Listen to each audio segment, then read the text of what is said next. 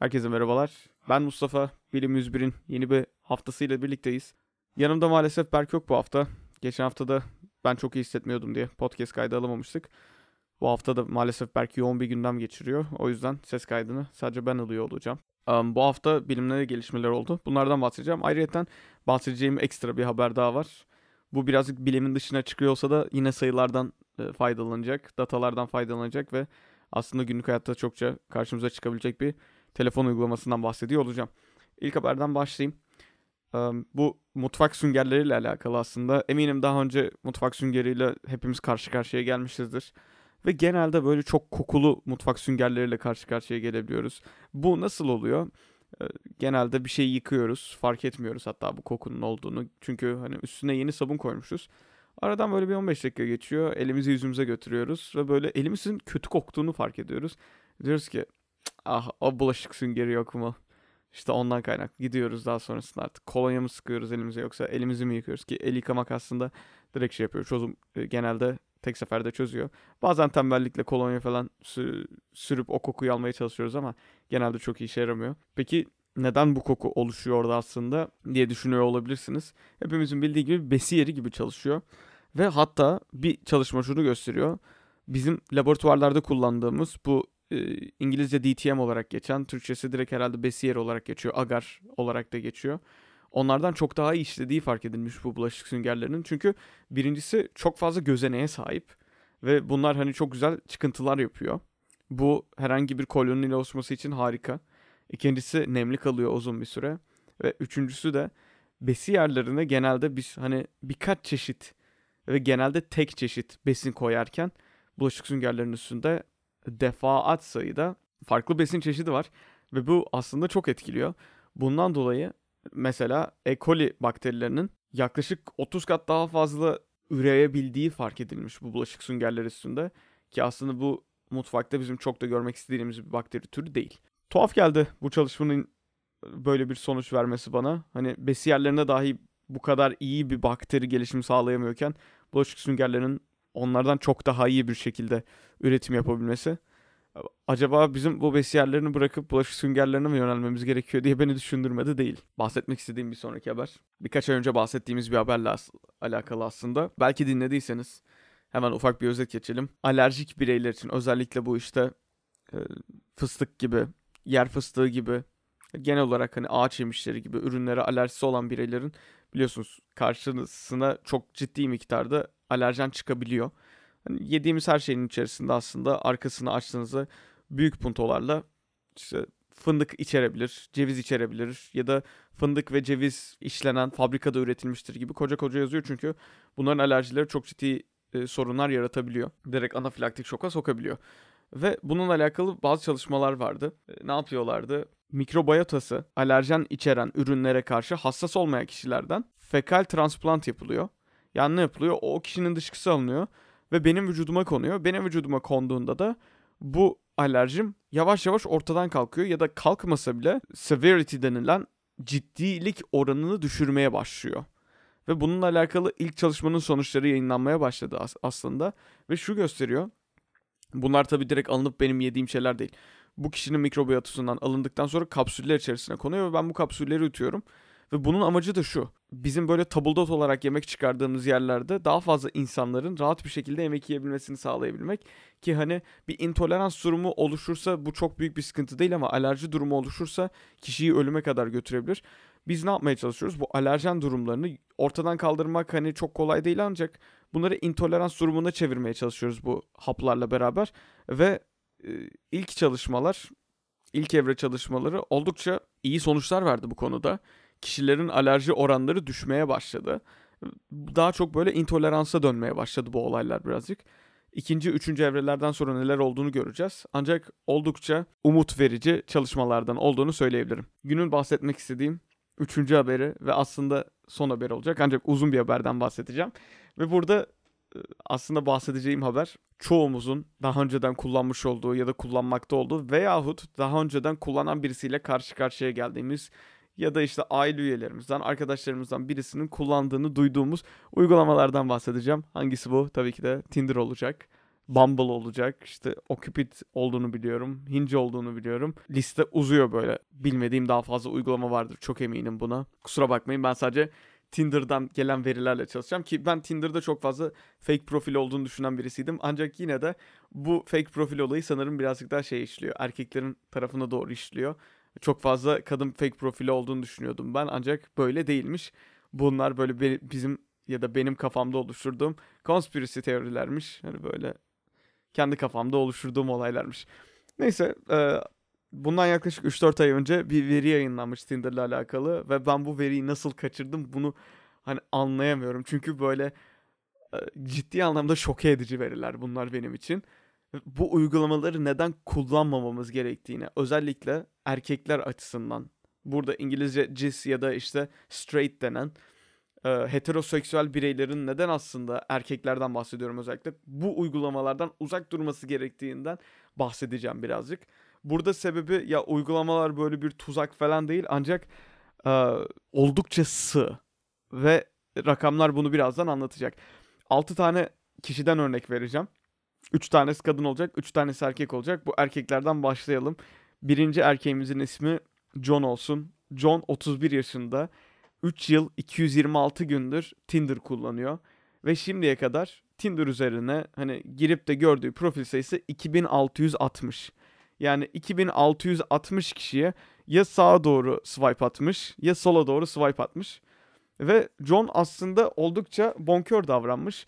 Bu gördüğü iki bin altı yüz profil kişiden, iki bin altı yüz altmış profilden iki bin doksan dört tanesini onaylamış. Yani right swipe atmış. Normalde hani bu rakamları bu kadar yüksek görmüyorsunuz. Erkekler için yaklaşık olarak oranlar yüzde otuz üçün üzerinde. Yaklaşık yüzde otuz üçlerde kabul oranlarından bahsediyorum ben bu arada. Ancak bazı erkekler birazcık daha böyle bonkör davranıyor. Diyor ki ya ben herkese right swipe atacağım. Kim gelirse artık bahtıma diye.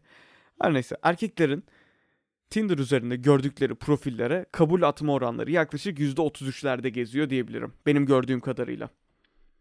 John onayladığı iki bin doksan dört profilden sadece kırk beş tanesiyle eşleşebilmiş. Ve bu eşleştiği kırk beş kişiden sadece altı tanesi kendisine mesajla dönüş yapmış. Ve tahmin edin ne olmuş? Bu üç yıl iki yüz yirmi altı gündür kullandığı uygulamadan hiç kimseyle dışarıya çıkamamış. Ve uygulamayı da uygulama sayesinde kimseyle tanışamamış. İkinci erkekten bahsedeceğim. yirmi dört yaşında. Bunun da ismi Jonathan olsun. John olmasın, Jonathan olsun. Jonathan yirmi dört yaşında. Tam beş yıl yüz seksen beş gündür Tinder uygulamasını kullanıyor. Şimdiye kadar otuz beş bin yüz yetmiş üç kişinin profilini görmüş. otuz beş bin kişinin profili ne demek? Bunlardan yirmi altı bin altı yüz yetmiş dokuz tanesine onay atmış. Right swipe atmış. Yani yaklaşık olarak oranlar aslında yüzde altmış beşlerde geziyor. Oldukça yüksek oranlardan bahsediyorum. Hem John için hem de Jonathan için oranlar yüzde altmış beşlerde. Çok bonkör davranmış bu kişiler. Bu yirmi altı bin altı yüz yetmiş dokuz onaylanan profilden tam seksen bir tanesiyle eşleşmiş Jonathan. Ve bunlardan elli dokuz tanesi de kendisine mesajla karşılık vermiş. Ancak Jonathan hiç kimseyle dışarıya çıkamamış. Date sayısı sıfırda kalmış. Yani bu kişi beş yıldır, beş buçuk yıldır hatta Tinder kullanıyor, ancak dışarıya çıkabildiği kimse olmamış. Peki John ve Jonathan'ın oldukça çirkin olduğunu varsayalım. Hani ki ben ortalama görünüşlü olduklarını düşünüyorum. Ancak üçüncü kişimize geçelim. yirmi yedi yaşında bir erkekten bahsedeceğiz. yüz yetmiş bir gündür Tinder kullanıyor. Herhalde böyle birazcık daha sosyal medyada profillerinin iyi olduğunu düşündüğüm birisi. Fotoğraf çekilmeyi bilen. yüz yetmiş bir günde on sekiz bin iki yüz elli altı tane kişinin profilini görmüş. Oldukça yüksek sayılar bence. Ve bunlardan altı bin yedi yüz elli dört tanesine right swipe atmış. Yani onaylamış. Oranlar yaklaşık yüzde otuz üçe şimdi gelmiş oldu. Şimdi yüzde otuz üçün nereden geldiğini daha sonra bahsedeceğim bu arada. Bu altı bin yedi yüz elli dört kişiden tamı tamına iki yüz yetmiş bir tanesiyle eşleşmiş. Ve bunlardan iki yüz otuz bir tanesi de kendisine mesajla dönüş yapmış. Mesajlaştığı iki yüz otuz bir kişi içerisinden tamı tamına yedi tanesiyle date'e çıkabilmiş. Bu yedi tane date'den iki tanesi sadece casual sex denen hani böyle ya bir şeyler oldu bitti şeklinde geçmiş. Bir tanesiyle de bir ilişki içerisinde bulunmuşlar. Ancak sonuç tabii herhangi bir ciddi bir ilişkiye dönmemiş.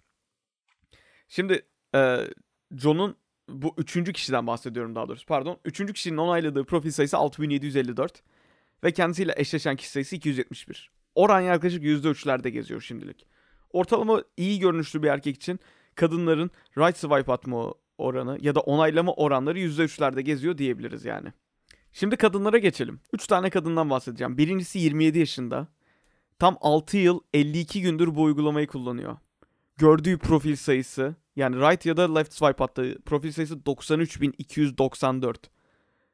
Yani ortalama bir kişi için bir saniye harcadığını varsaysak bile doksan üç bin saniye bu uygulamada zaman geçirmiş demek. Yaklaşık yirmi altı saatini bu uygulamada harcamış demek altı yıl içerisinde. Bir günden fazlasını tümüyle bu uygula- uygulamaya bakarak geçirmiş ki biz bir saniye üzerinden falan gittik yani. Böyle bir şey olabileceğini zannetmiyorum ben.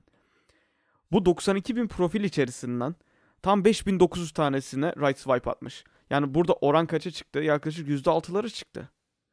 Ancak erkeklerde de birazcık şey olmuş, hani yüzde otuzluk oran burada devreye giriyor. Kendi, bu kızın onayladığı beş bin dokuz yüz elli kişiden tam tamına iki bin yirmi iki tanesiyle eşleşme olmuş. Yani kendisinin onayladığı erkeklerin yüzde otuzluğu kendisine dönüş yapmış. Ve bu iki bin yirmi iki kişiden dokuz yüz yetmiş sekiz tanesi kendisiyle mesajlaşmış. Mesajlaşan dokuz yüz yetmiş sekiz kişiden kırk yedi tanesiyle date çıkmış. otuz iki tanesiyle seks yapmış. beş tanesiyle de bir ilişki içerisinde bulunmuş. Hiçbir ilişki ciddi boyuta ulaşmamış. Şimdi bu ne demek? Kendisinin gördüğü erkeklerin, profillerin yüzde altısını kabul etmiş. Bonkör davranmış, çünkü daha sonra başka sayılara da geçeceğiz. Erkek kendisinin oranı yüzde altıdayken kendisini gören erkeklerin oranları yüzde otuzlerde geziyor. Yani yüz beş katı kadar bir ayrımcılık var ortada. Ve bu iki bin yirmi iki kişiden dokuz yüz yetmiş sekiz tanesiyle konuşuyor. Ancak konuştuğu kişilerin yaklaşık sadece yüzde beşiyle date'e çıkıyor. Date'e çıktığı kişilerden de hemen hemen e, hepsiyle bir şeyler yaşıyor. Bir ilişki yaşıyor. Yaşadığı seks sayısı otuz yedi kişi. altı yıl elli iki gün içerisinde. Yani şunu söyleyebiliriz. Bu kadın her yıl yaklaşık altı tane, ne diyelim, her iki ayda bir birisiyle sevişme imkanında bulunmuş. Erkekler için tekrar hatırlatayım. Jonathan beş yıl yüz seksen beş gün bu uygulamayı kullandığı sıfır kişiyle date'e gidebildi. İkinci kadın otuz yaşında, bir yıl yüz otuz bir gündür Tinder'ı kullanıyor. iki yüz kırk bin altı yüz yirmi sekiz tane profile right ya da left swipe atmış. Tam bir yıl yüz otuz bir gün içerisinde iki yüz kırk bin profil görmüş, bir önceki kişinin iki buçuk katı. Yani neredeyse iki buçuk gününü bu pro, e, uygulamada harcamış tümüyle. Minimum hesaplamalar. Ben bunu hani dört saniyeye çıkartırsak on gününü uygulamada harcamış olduğunu varsayıyoruz.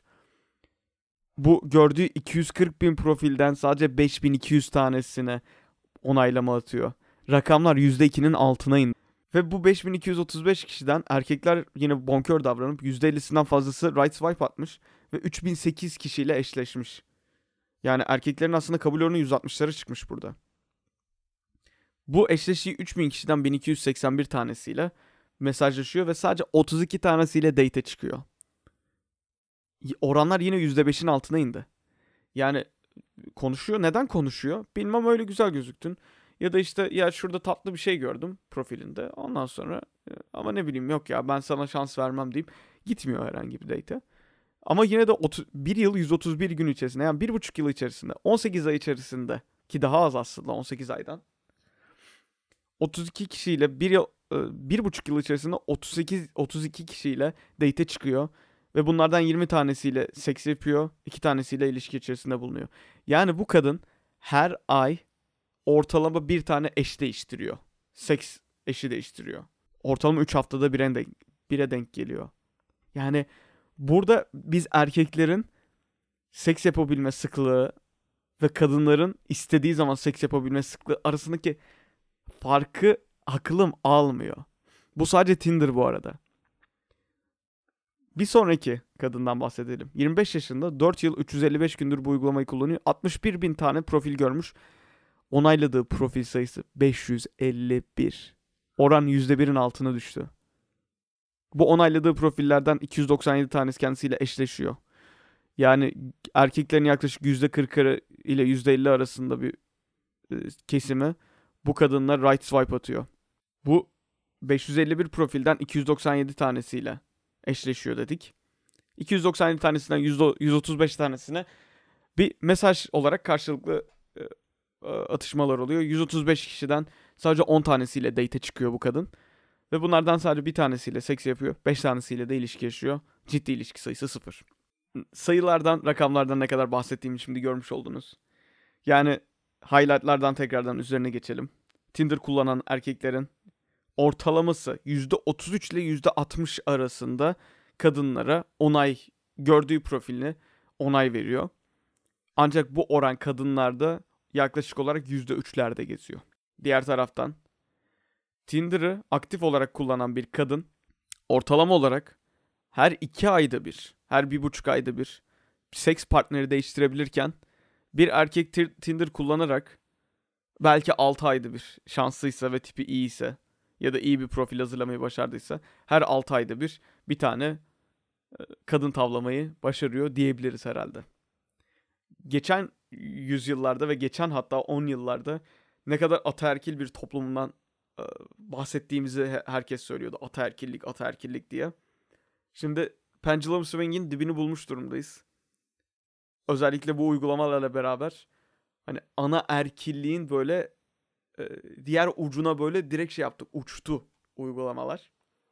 Bunun iyi ya da kötü bir şey olduğundan bahsetmiyorum. Ancak ekstrem olan her şeyin kötü olduğunu savunan birisiyim ben. Çok nadir istisnaları olabilir bu tür durumların. Ancak dediğim gibi hani biz ataerkilliğe çok ciddi anlamda şey yapıyorduk, laf ediyorduk. Şimdi görüyorsunuz.